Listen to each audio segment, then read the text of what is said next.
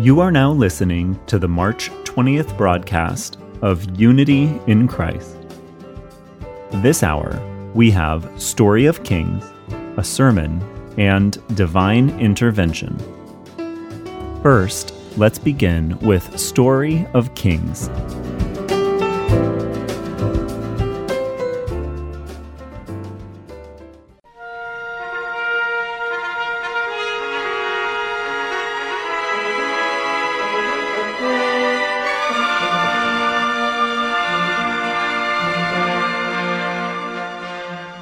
Hello, Heart and Soul listeners. This is Brian Winston with Story of Kings.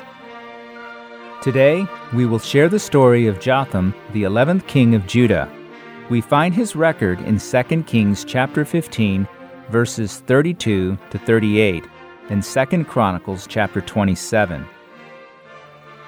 Jotham was the son of Uzziah, the 10th king of Judah. As we shared three weeks ago, Uzziah was a king who did right in the sight of God. He experienced prosperity when he sought God. However, after he became powerful, his pride got to his head. Rather than humbling himself before God, he foolishly thought he could perform priestly duties to make himself look more impressive before his people.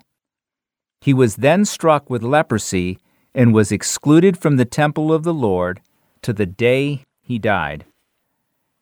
Amaziah, Jotham's grandfather, was also a king who did right in the sight of the Lord during the time of his reign. He repented at God's word and turned back to God when he made mistakes. He carried out God's commands as stipulated in the laws. However, as he grew old, Amaziah became proud of himself and began to act against God's word. Jotham's father, Uzziah, and grandfather Amaziah were kings who did right in the sight of God when they were young, but then they fell short toward the end of their lives. They died in their pride, alienated from God in the end. Jotham started to reign over the nation in his father Uzziah's place when his father got sick. Uzziah ignored the law and became a leper. Jotham maintained the palace and reigned over the people of Judah for eight years until his father's death. Jotham was inaugurated as the eleventh king of Judah. The Bible records that he reigned over Judah for 16 years from Jerusalem. This period includes the eight years he reigned over the nation in his father Uzziah's place. The Bible tells us that Jotham did right in the sight of God much as his father Uzziah had done during his early years. 2 Chronicles chapter 27 verses 3 to 5 record how strong Judah was during the time of Jotham's reign. He built the upper gate of the house of the Lord, and he built extensively the wall of Ophel. Moreover, he built cities in the hill country of Judah, and he built fortresses and towers on the wooded hills. He fought also with the king of the Ammonites and prevailed over them, so that the Ammonites gave him, during that year, 100 talents of silver, 10,000 cors of wheat, and 10,000 of barley. The Ammonites also paid him this amount in the second and in the third year. Jotham built the upper gates of the house of the Lord, Theologians presume that these were double doors called Lion's Gate, located northeast from the temple in Jerusalem, facing the territory of Benjamin. Jotham also raised the wall of Ophel extensively, built cities in the hill country of Judah, and erected fortresses and towers. Judah was strong during the time of his father Uzziah, but Jotham made it even stronger beyond what his father had accomplished. During the time of Jotham's father Uzziah, the Ammonites living east of the Jordan River paid tribute to Judah.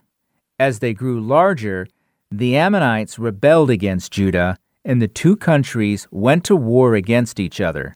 With God's help, Jotham was victorious. From this conflict, Jotham imposed on Ammon a higher tribute as a punishment. The Bible records that the total amount was 100 talents of silver, 10,000 cors of wheat, and 10,000 cor of barley. One talent of silver is about 75 pounds in weight, so a 100 talents of silver is about 7,500 pounds or 3.75 tons.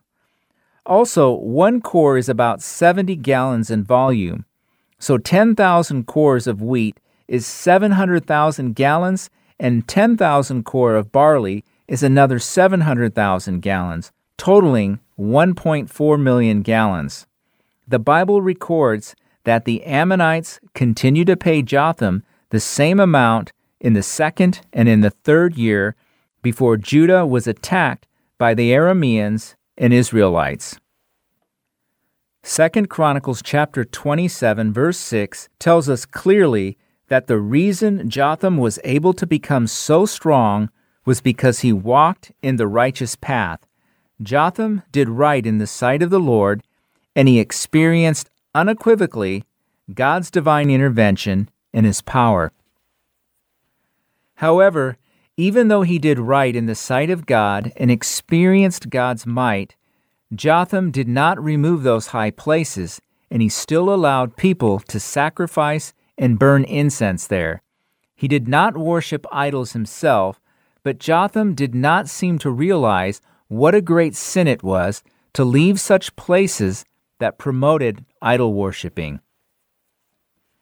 In particular, Jotham did not prevent his son Ahaz from doing evil in the sight of God during the four years he and his son were ruling over Judah together.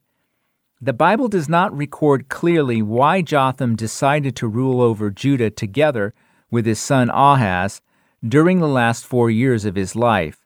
From what is recorded in the Bible, we know Jotham reigned over Judah with his father for eight years, and he was the sole ruler for four years. After that, he ruled over Judah jointly with his son Ahaz. Jotham's son Ahaz was different from his father Jotham. While his father tried to walk in the path of the Lord, Ahaz showed no interest in that at all. Ahaz did not act righteous in the sight of the Lord God, and walked in the ways of previous kings that did evil before the Lord. Ahaz even took one step further in being evil he acted out abominable practices of the pagan nations God had driven out. We had mentioned that Jotham did not stop people from worshiping idols in high places. Jotham did not stop his son Ahaz from importing detestable gods of other nations and worshiping them. Because of this, God sent Rezin, king of Aram, and Pekah, son of Remaliah, to strike against Judah. God wanted Judah to realize their sin and turn back to him. Jotham witnessed his nation getting stronger under God's care. He did his best not to fall from God's grace. He watched himself and kept his faith. He learned from seeing how his father Uzziah and his grandfather Amaziah experienced God, but still became proud of themselves and ended up doing evil in the end. It appears, however, Jotham was too intent on saving his own soul and fell short on helping to save the souls of his people. He neglected to put on the same desire to stay on the righteous path before God for his people. He did not stop his people from idol worshiping in high places. He did not teach his son how to be right before God. Jotham committed the sin of omission, not leading his people and not teaching his son to be right before God. This concludes today's episode. We will continue on with the story of Kings next time. Have a blessed week.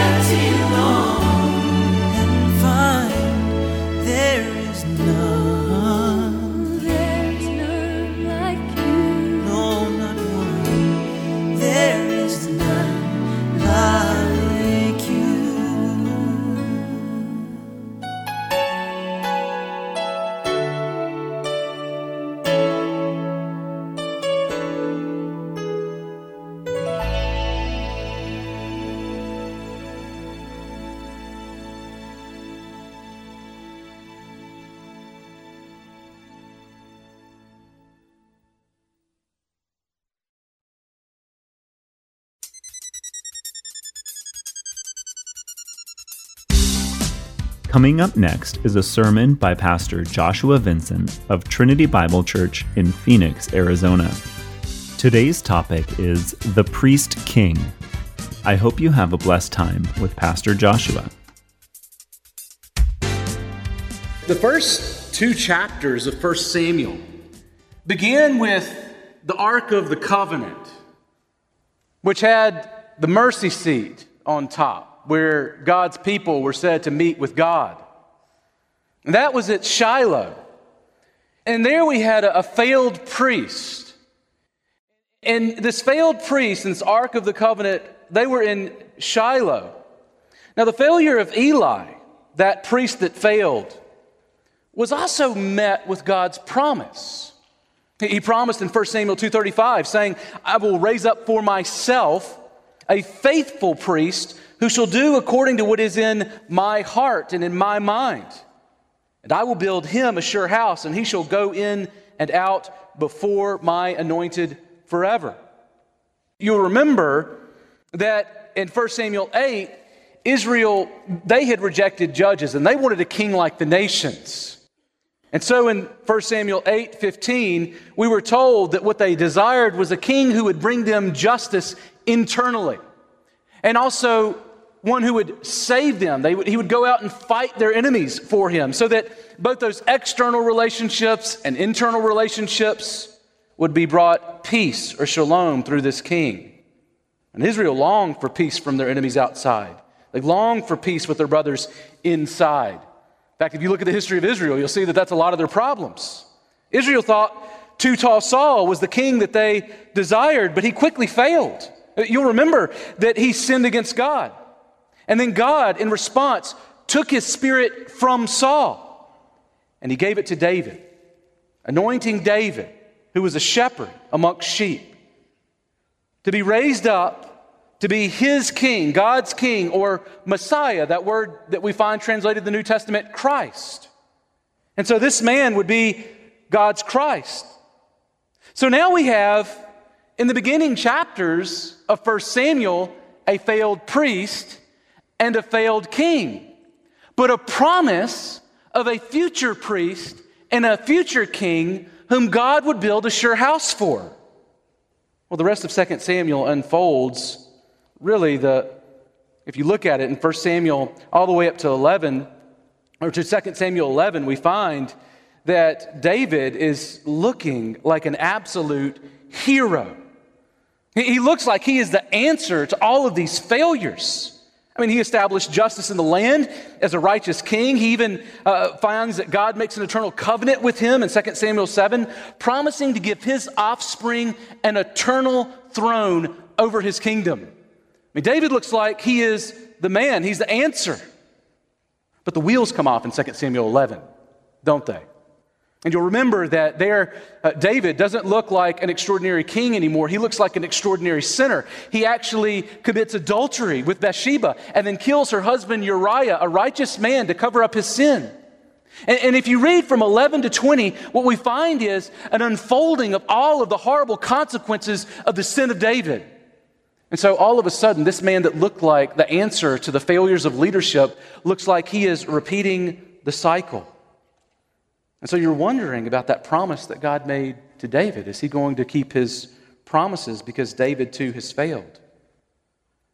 Well, what's interesting is when you come to the end of the book of 2 Samuel, you have these chapters beginning in, in, chapter 21 that, that almost look like they're out of place and they're not necessarily chronological. I mean, uh, you'll remember that 22 is taken what seems to be an episode in the middle of David's life, a good time, whenever he is rescued from Saul. And then chapter 23, we find the last words of David, where David is basically saying, Here are my last words. After all of these horrible things that you just read about have taken place, including the good things, but the bad things too.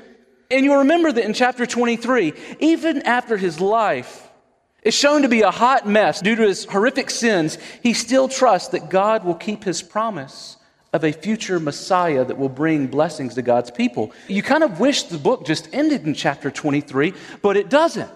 And those first words of chapter 24, they really are ominous words. You remember, it begins with God's anger being kindled again against Israel. And David seems to be in the midst of this as he calls for a census. Because now he's putting his confidence in the swords of the men of Israel. You remember in chapter 17 when he was fighting Goliath, he refused Saul's sword because he said, uh, God, I am here to come in his power. I don't win with sword and spear, but in the power of the Lord. And yet at the end, he's counting up his swords. When he was younger, he refused them. Now he counts them. And he, God sends a wrath of a plague on his people for this census. But don't miss the main point of this last story that we're going to see here today. And it's this taking notes, write this down. The God of mercy meets with his people at the mercy seat where his king priest intercedes for his people. The God of mercy meets with his people at the mercy seat where his king priest intercedes for his people. Now, 2 Samuel 24, uh, this is actually for all the horror that it might bring on as you see the angel of Yahweh coming and, and slaying 70,000 people because of the sins of Israel. Because of the horrific scene, you might think this is a, a, bad story, solely a bad story. But this story, I believe, is full of good news, and that's what we're going to see today. So, our first point is this David confesses again in verse 17. He confesses again. Now, David's first confession in, in chapter or verse 10 was followed, you'll remember, by the prophet Gad showing up. And it climaxes the scene in God showing mercy as the angel of Yahweh is approaching Jerusalem. He has been slaying people from Dan to Beersheba, and he's coming to Jerusalem. And it's at that moment that God cries out, It is enough, and his mercy is displayed. Well, verses 17 to 25 seem to repeat this pattern. In fact, I think it's on purpose that the pattern's repeated, that there is a confession and then an action and Gad showing up, because I believe that what we find here is actually a replay of the same event from a human perspective. You know, the most important thing in this chapter is the mercy of God being highlighted. But now we're ready to see what was happening in real time with David. It kind of looks like a flashback of the moment that we read about leading up to verse 16, but from the perspective of King David. Now, catch what verse 17 says. Look there with me again. Here's what he says He says, Then David spoke to the Lord when he saw the angel who was striking the people. And he said, Behold, I have sinned and I have done wickedly, but these sheep, what have they done? Please let your hand be against me and against my father's house. Let's not forget this chapter launches with God and his anger being kindled against Israel for their sins. And yet again, you notice here that David looks like the good shepherd offering to lay down his life, his life and the life of his fathers for his sheep. Now, God's mercy preceded David's confession here.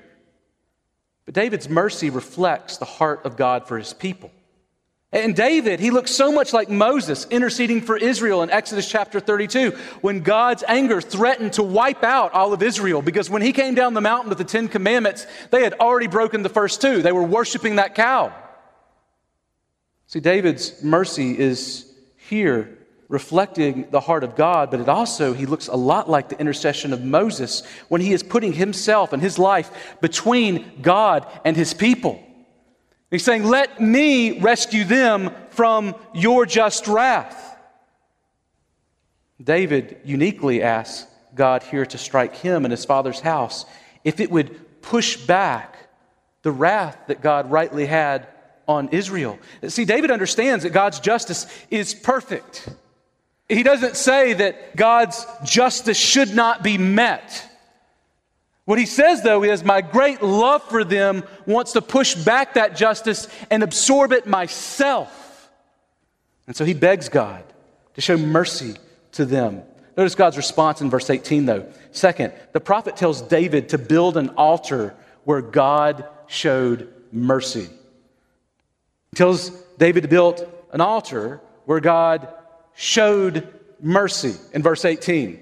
Now, you'll remember that David's first confession of sin was followed by Gad bringing the word of wrath. Like, choose one of three options. How do you want to do this? There's going to be a judgment that comes. And of course, David says, just not, don't leave me in the hands of men like you choose because your mercy is great. And so he says, I'm going to send a plague. In this second confession in verse 17, it's followed by Gad showing up again, but this time he brings a word of mercy. And it's tied to David building this altar. Uh, look with me again at verse 18 at what he says. It says this And Gad came that day to David, and he said to him, Go up, raise an altar to the Lord, to the Lord on the threshing floor of Araunah the Jebusite. These last verses of the end of 2 Samuel spend a lot of time focusing on this threshing floor of Araunah. In fact, you might be reading these verses and if you're thinking about the good way to end a story, you might think, why does he spend so much time on this piece of real estate? I mean, what's the big deal? Like, real estate isn't that exciting. Maybe you remember in 2 Samuel 5, a connected story, David took Mount Zion in Jerusalem. And it became the city of David. And then the first thing he does in chapter 6 is he brings the Ark of the Covenant to Mount Zion. Of course, it was a little bit difficult to get it there, but he got it there. And that would be the city of David, but also the city of God, where God dwelt with God's king. See, David ushered in this Ark of the Covenant. But here, Araunah seems to be a wealthy Jebusite of those Jebusites that were living on Mount Zion before David took it. But he's still there, and he, he looks like he's not an enemy. He's, he's doing well. He's wealthy. He still has land on Zion. And he remained in Jerusalem through all that has happened since then. And so God commanded David to build an altar on Araunah's land. Now, the value of this real estate, it isn't just because it's on a mountain, right? You know that mountain real estate's good, it goes for a high price, especially here in the valley. But you know what they say about the value of real estate? Value really is about location, location, location. And the location is important for other reasons. Uh, let me give you just three factors that make this location very interesting. First, it's the place where God is presently displaying his mercy. You remember how this event went down back in verse 16?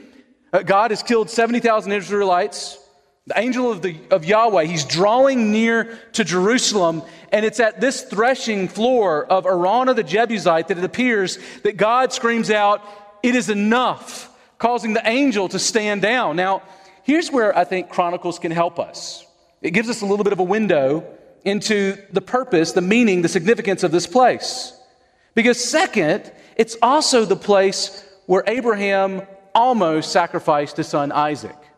Well, Chronicles, Second Chronicles 3 1 to 5, tells us you need to look back there because that, that story has an impact on this place.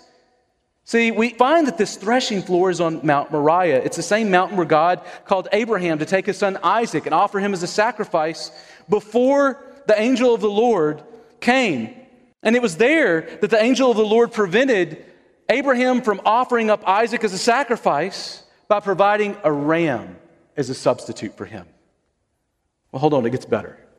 Those are two pretty significant events. But third, this is also, we are told in Second Chronicles 3, the place where in the future Solomon will build the temple that houses the Ark of the Covenant, where priests would offer sacrifices daily and annually on the Day of Atonement on behalf of the people of God. Now, just think about that. God showed mercy in the past to Abraham's son Isaac and to Abraham there. He is presently showing mercy to David and Israel on this spot. And in the future, the temple will be built there with the Ark of the Covenant at the center of its worship, with its mercy seat in the middle of the life of the people of God, where God meets with his people. Of course, you know that that lid of the covenant was considered to be the footstool of God's throne. It is a place that is considered to be a mercy seat where God's people meet with God.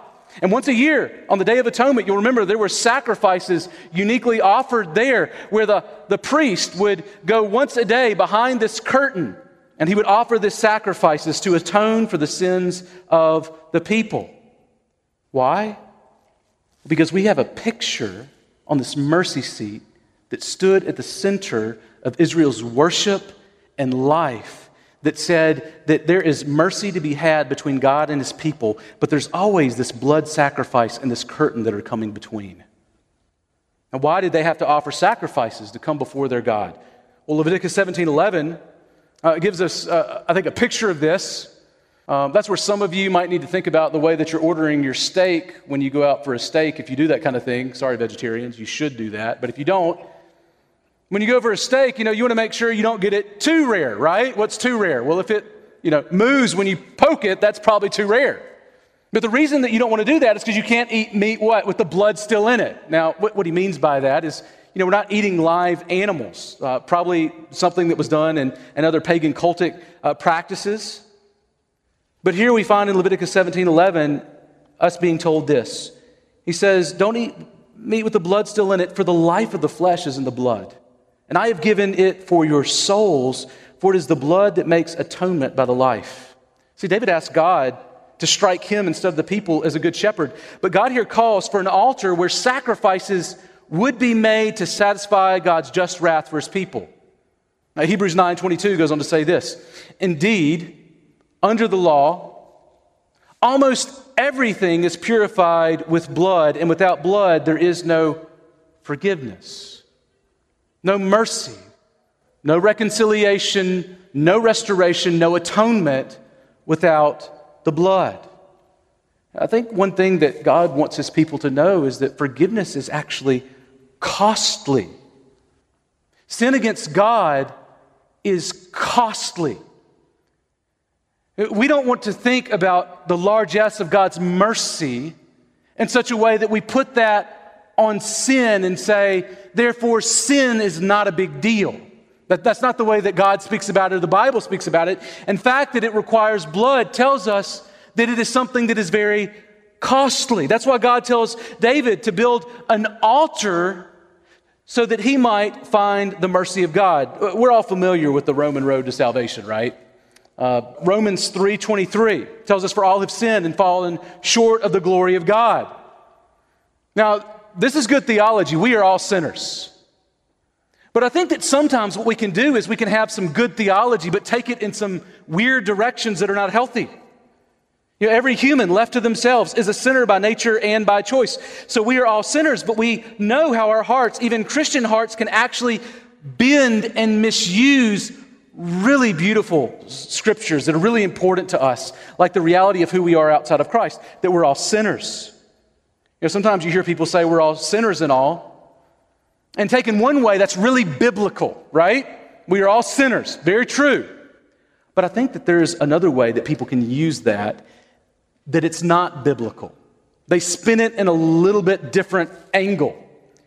You know, some, of, some of those who you've heard talk this way, you've heard people say, you know, we're all sinners and all. And by that, they use this line to actually justify themselves.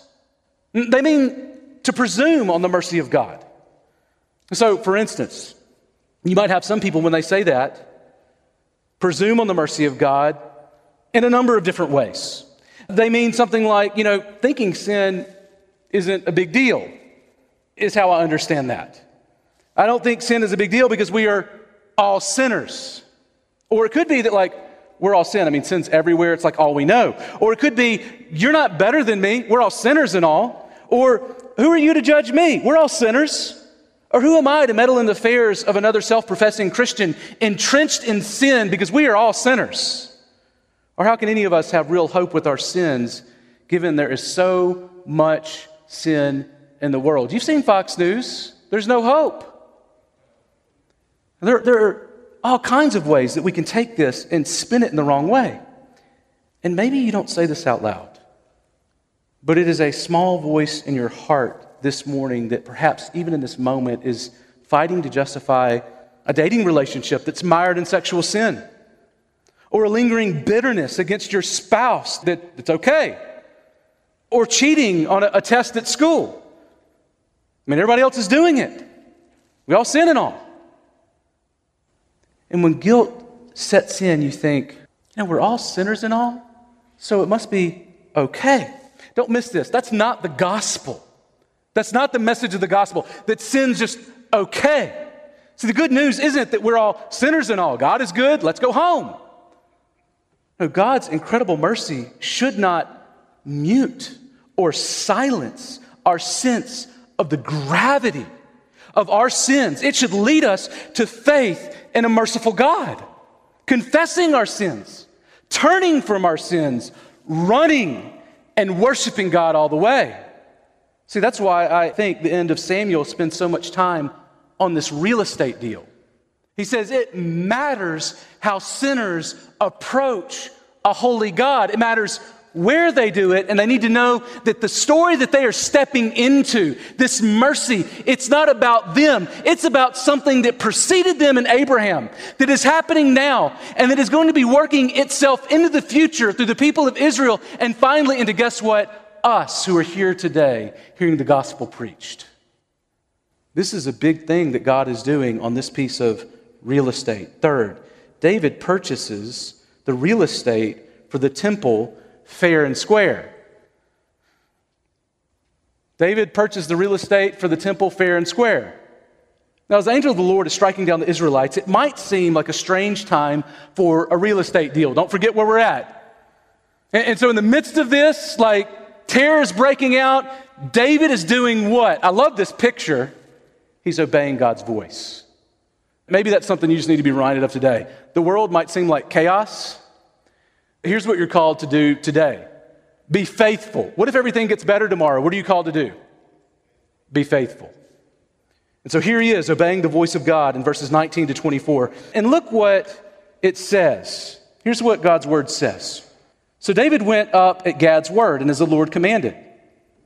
And when Araunah looked down, he saw the king and his servants coming on toward him. And Araunah went out and paid homage to the king with his face to the ground. And Araunah said, Why has my lord the king come to his servant? And David said, To buy the threshing floor from you in order to build your altar to the Lord, that the plague may be averted from the people.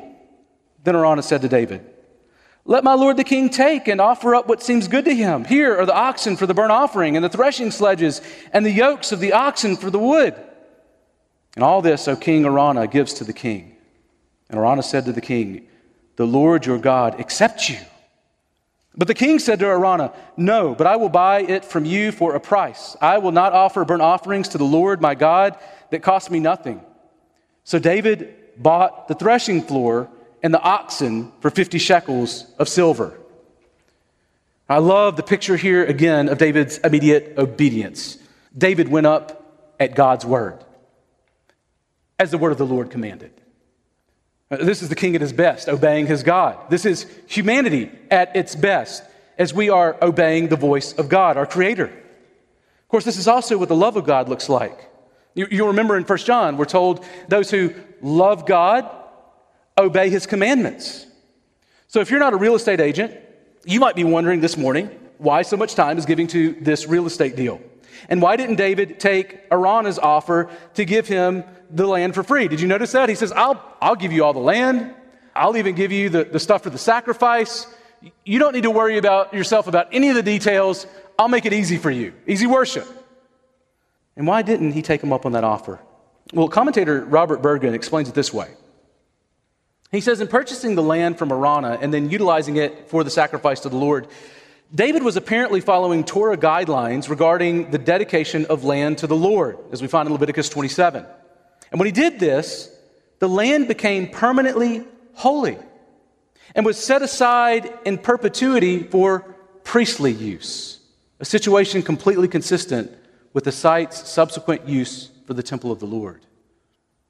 Now, four quick things we, we find here about this place, this, this parcel of land that, that David has, has bought and purchased for long term use, for priestly use.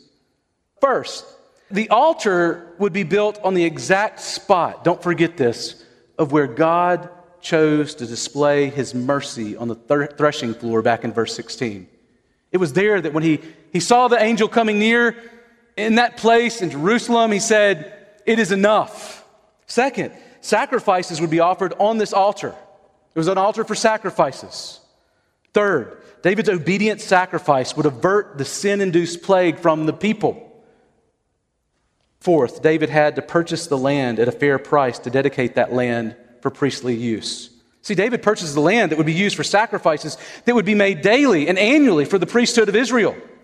But take note of how the book of Samuel ends with King David offering up sacrifices like a priest would do in verse 25. Here's what it says. We find, fourth, that David acts as a priest king. Not just a king, but a priest king. And this is what it says. And David built there an altar to the Lord and offered burnt offerings and peace offerings. So the Lord responded to the plea for the land, and the plague was averted from Israel.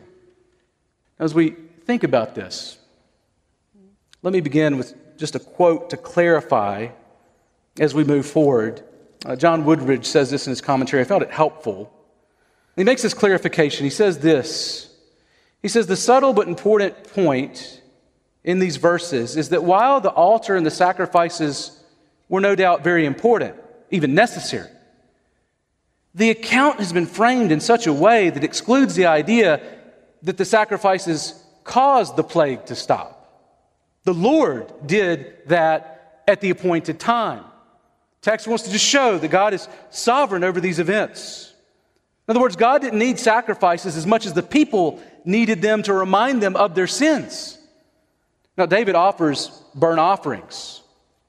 You'll find that explained in Leviticus 1. Burnt offerings, uh, they were an offering that was offered to atone for human sin in such a way that you propitiated the wrath of God. Just a big word for absorbing or assuaging or taking on God's wrath that you deserved. He took it in full. It's not that it just disappeared, it's that He took it.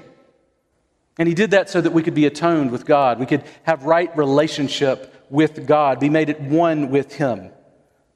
Are these people in Israel? We also notice the peace offerings in Leviticus 3 that he's offered here. Uh, they celebrate peace with God, shalom.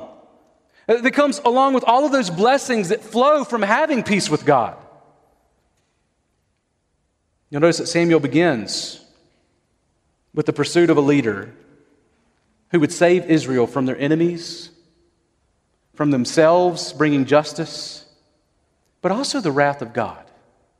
See, Jesus would later come to fulfill what this altar and the sacrificial system that it points to only foreshadowed. We need a, a greater priest and a greater king. And I think Samuel wants us to see that. We, we need one who is greater, who would lay down his life as the good shepherd to draw his people near to God with his once for all sacrifice. It's hard to miss how David points to Jesus Christ here at the end of Samuel. Jesus, he came with a new and a better covenant and laid down his life for his people to defeat sin, death, and the devil, and also to absorb the wrath of God that we deserved once and for all.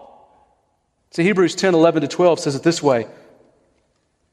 Thinking of the priestly system, and every priest stands daily at his service, offering repeatedly the same sacrifices which can never take away sins. Sacrifice after sacrifice. And yet, God's anger has not been fully satisfied. Sacrifice after sacrifice, and God's people are still sin sick. They still have not been healed from their sin nature. But when Christ had offered up for all time a single sacrifice for sins, he sat down at the right hand of God, waiting from that time until his enemies should be made a footstool for his feet. God's perfect justice and mercy meet at the cross where he willingly laid down his life, his perfectly obedient life for sinners, and was raised from the dead and ascended to the right hand of God, where he sits even now. The modern equivalent of he sat down is he dropped the mic, right? Like he's done, like I'm out. Like, I can't do any better. I can't do anything else that's going to impress you.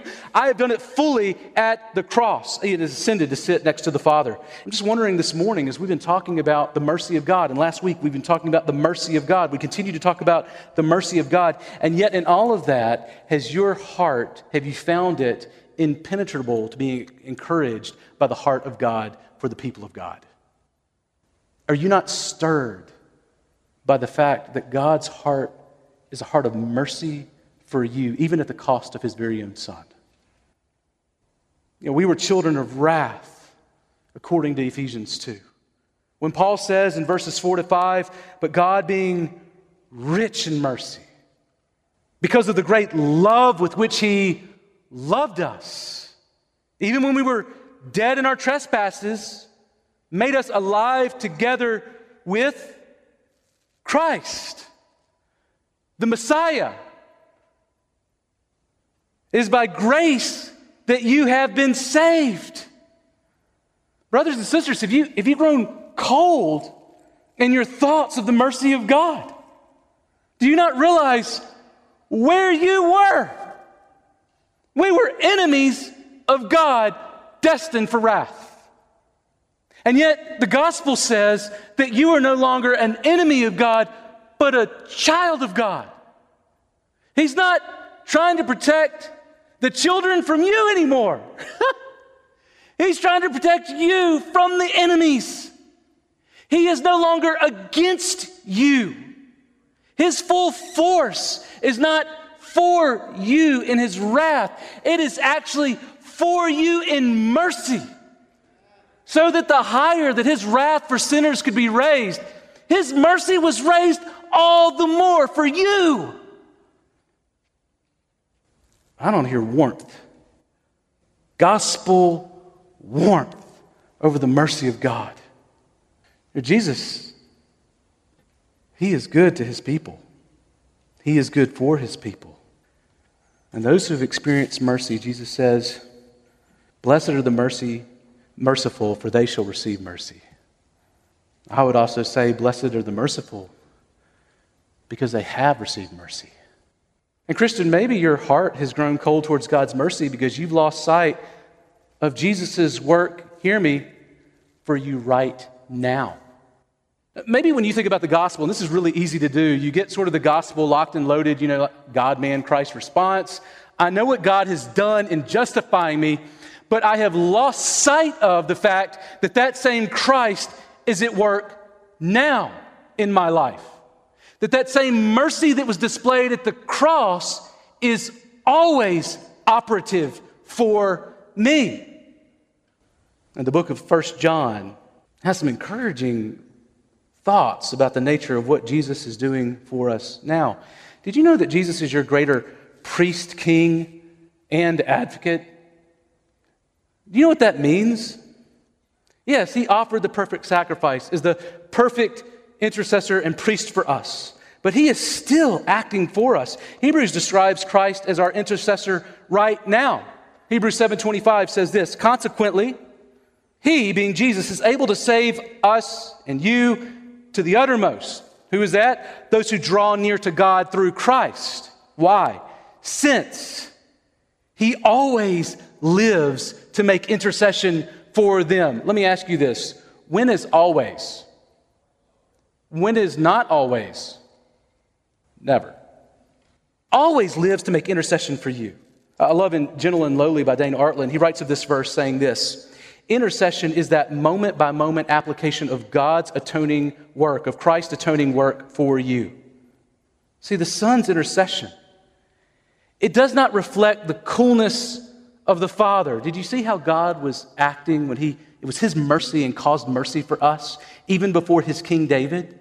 See, the Son's intercession, it does not reflect the coolness of the Father, but the sheer warmth of the Son.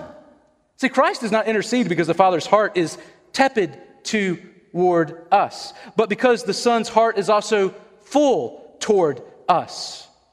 But the Father's own deepest delight is to say yes to the Son's pleading on our behalf. Did you know that that's the posture of the Father towards those who are in the Son? That He is joyfully looking to help His saints. Just think about that. Jesus, He always lives right now. Jesus constantly appeals to the Father for us based on his atoning life, death, resurrection, ascension, where he now dropped the mic, is sitting next to the Father.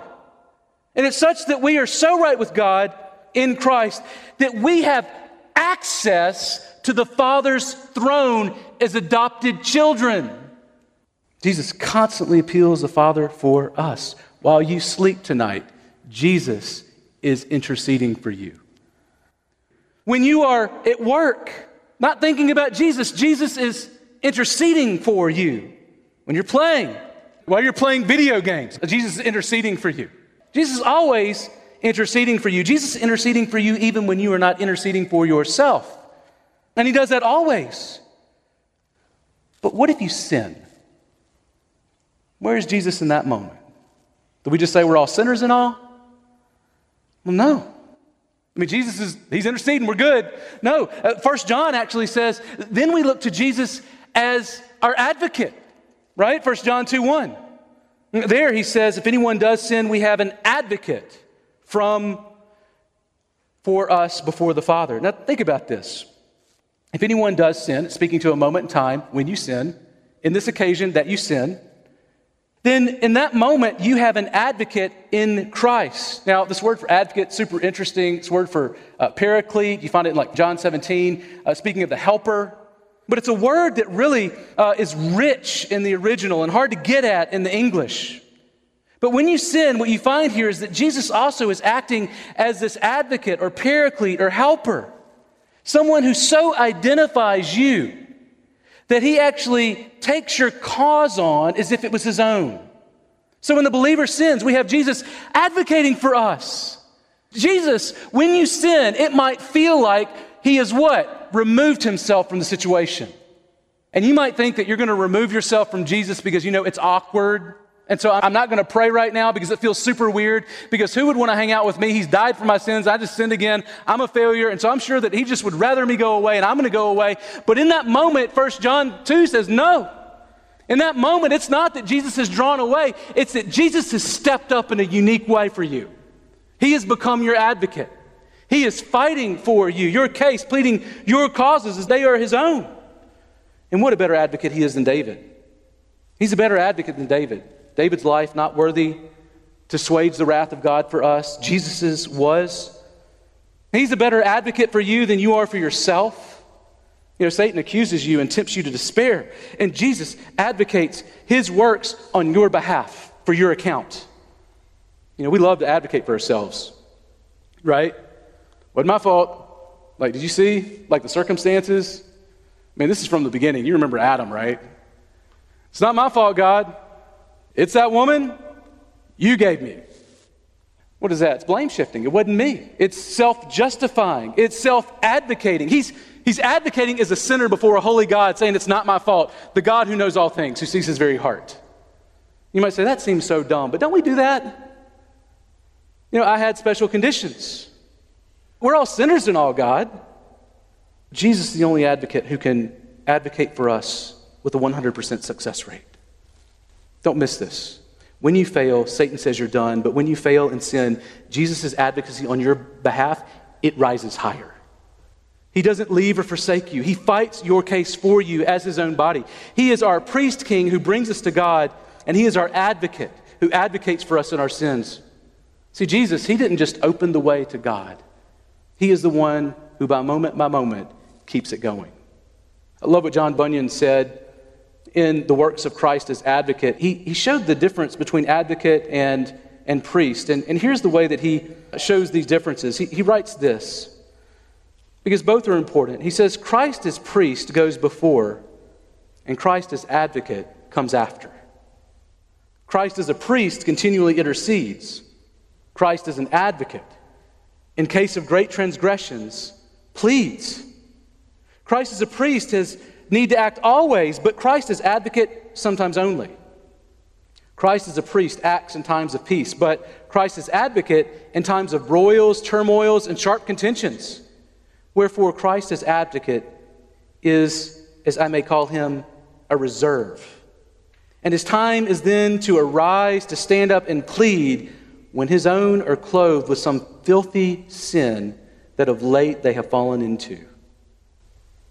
Christian, do you see the nature of this priest king and this advocate, this intercessor who is for you? He's for us even more than for ourselves. Let's pray. Father, this morning we come before you praising you that we do have this great priest king. Father, David only pointed us towards the greater one who was to come. All of the kings that followed, all of the priests that would come after, Father, none of them were able to satisfy your wrath, but your Son, Jesus Christ, has done that in full for us. And so, Father, we pray this morning that if there are those who are listening who are not believers, that they would put their faith in Jesus, that they would become children of God, no longer enemies of God.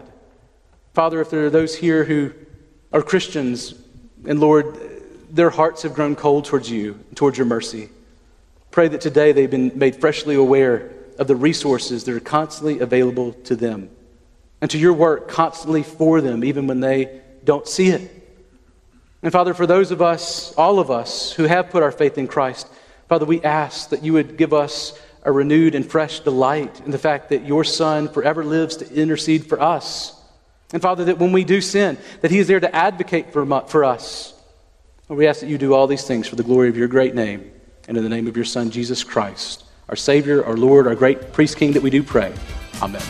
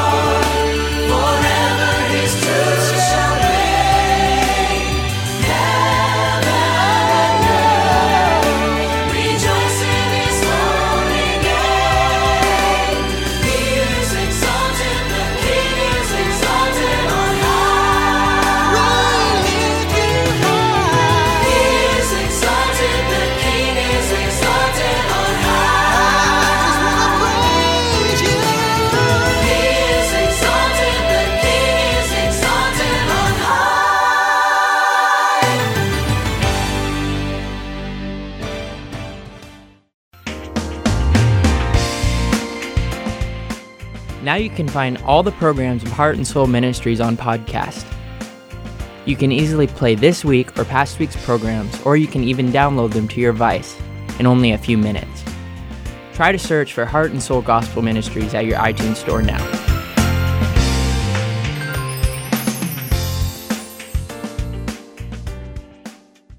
The following program is called Divine Intervention.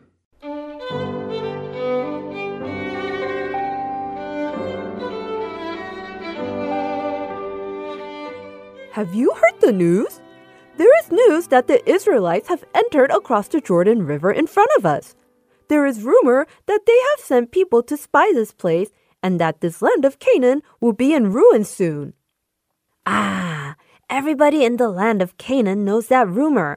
I'm anxious every day and it's making me crazy. The Jehovah God those people serve divided the sea so the people could cross. Also, he makes his people victorious in battle. I'm sure you heard what he did to the Amorite kings Sihon and Og. Yes, when I heard that rumor, I was shocked. But is this true? He brought down meat and white bread like snow from heaven. Doesn't it seem like a myth?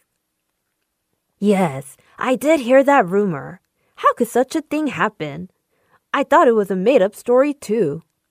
Anyway, it's obvious that they will soon invade this land of Canaan. Are we well prepared for battle?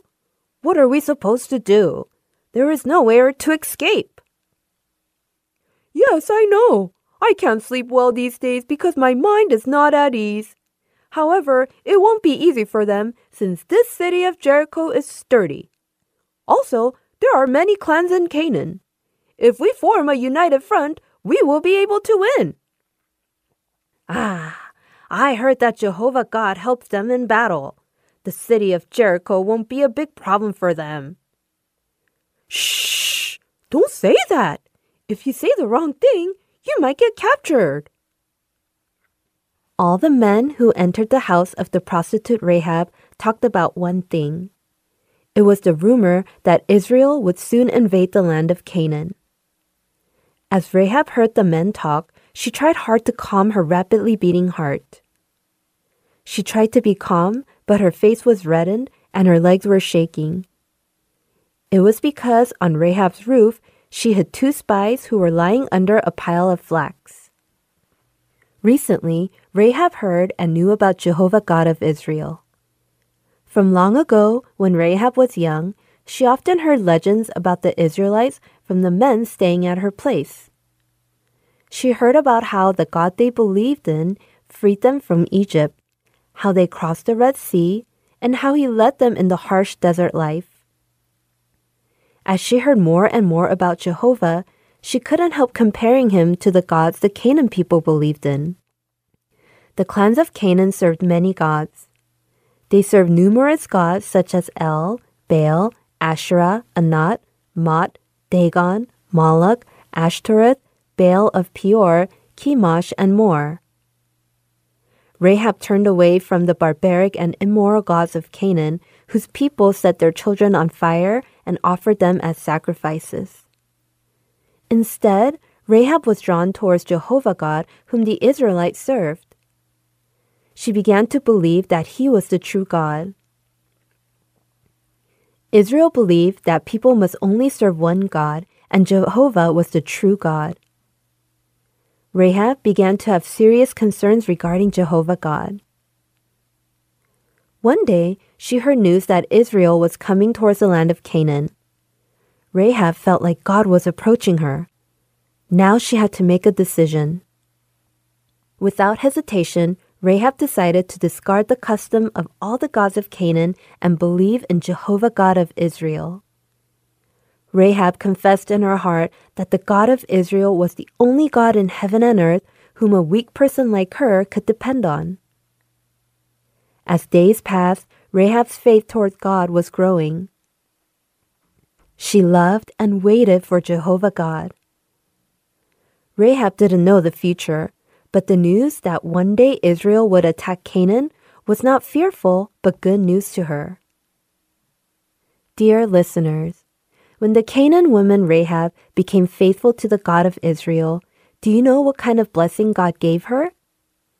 In the book of Matthew, Rahab appears in Jesus' genealogy as the mother of Boaz and David's ancestor. Not only was she a Canaan foreigner, but a prostitute who had a lowly status. Nevertheless, God placed her in Jesus' genealogy. This was God's extraordinary grace. It may seem inappropriate that the story of one foreign woman was recorded in the early part of the book of Joshua, which recorded the victory of the Canaan conquest. But God had a clear intention of including the story of the prostitute Rahab. I realize that, as with the other stories that appear in the history of salvation, there is a coincidence like inevitability hidden in Rahab's story. The two spies did not coincidentally go into Rahab's house. This was an encounter under God's sovereign's guidance and control. The spies had to go inside Rahab's house. In the land of Canaan, where judgment was coming, a small light was flickering. That light was the faith of Rahab. How can God neglect and turn off this light? Rahab's faith was pure, passionate, and strong. Rahab's faith might have been stronger than the chosen, highly esteemed women of Israel. I thought a woman who would be an ancestor of Christ should obviously be an Israelite. An Israelite woman would have known God longer, but more than that, she was a chosen person. Of course, she should receive God's favor. However, God wrote a drama of reversal. She was a foreigner whom Israel despised so much in addition, a Canaan prostitute. God placed this lowly life in Jesus' genealogy. There were times when I often thought God favored only the Israelites. Instead, that was my misunderstanding of God's grace. Israel could have reached Canaan in 40 days, but God made them wander for 40 years.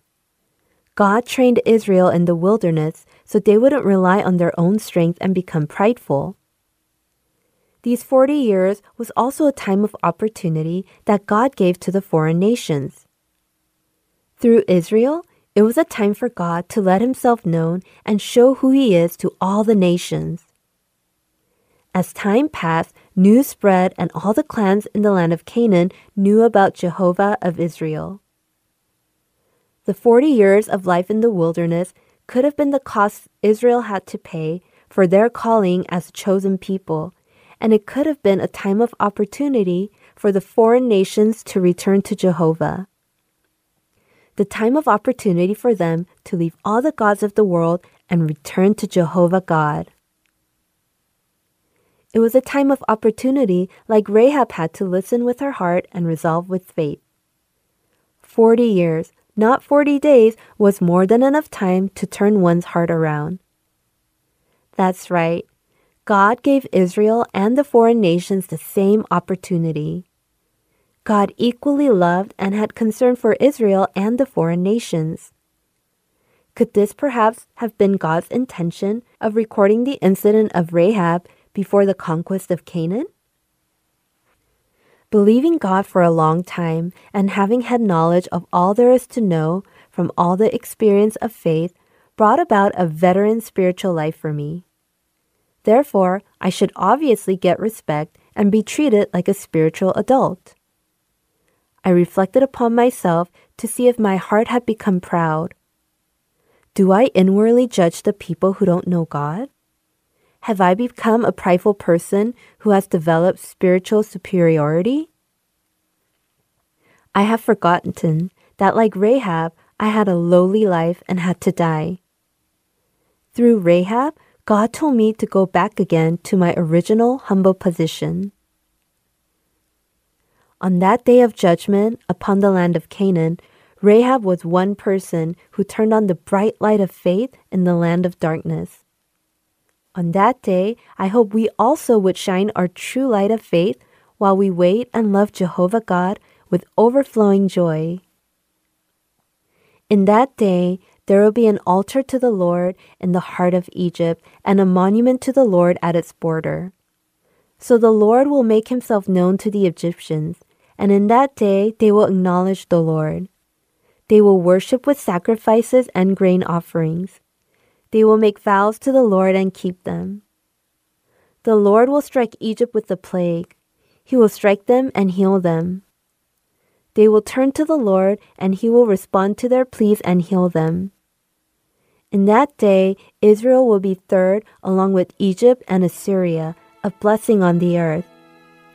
The Lord Almighty will bless them, saying, Blessed be Egypt, my people, Assyria, my handiwork, and Israel, my inheritance. Hallelujah. Amen.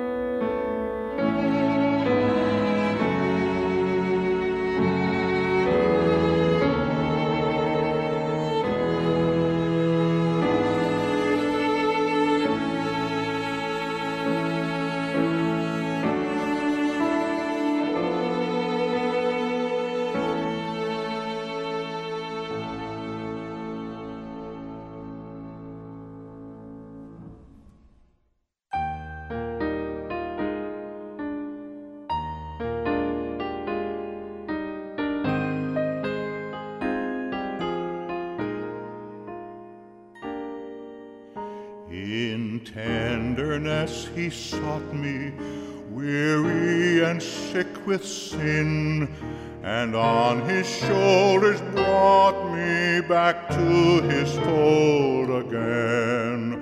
While angels in his presence sang until the courts of heaven rang.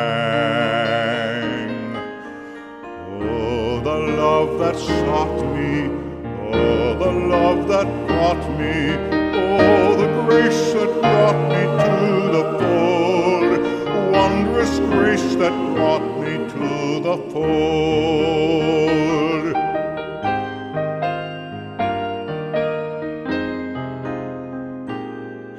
He pointed to the nail prints, for me his blood was shed.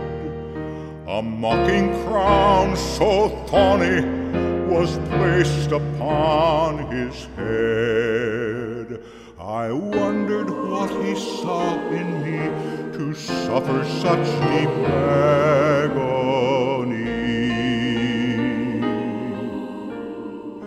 Oh, the love that sought me, oh, the love that bought me Oh, the grace that brought me to the fold, wondrous grace that brought me to the fold.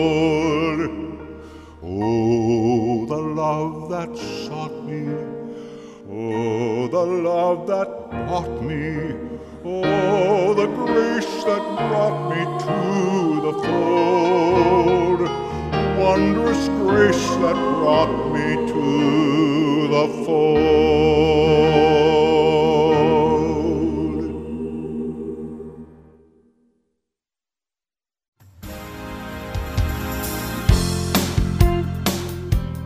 We are now ending our Unity in Christ broadcast. Thank you for listening, and I look forward to being with you again next week.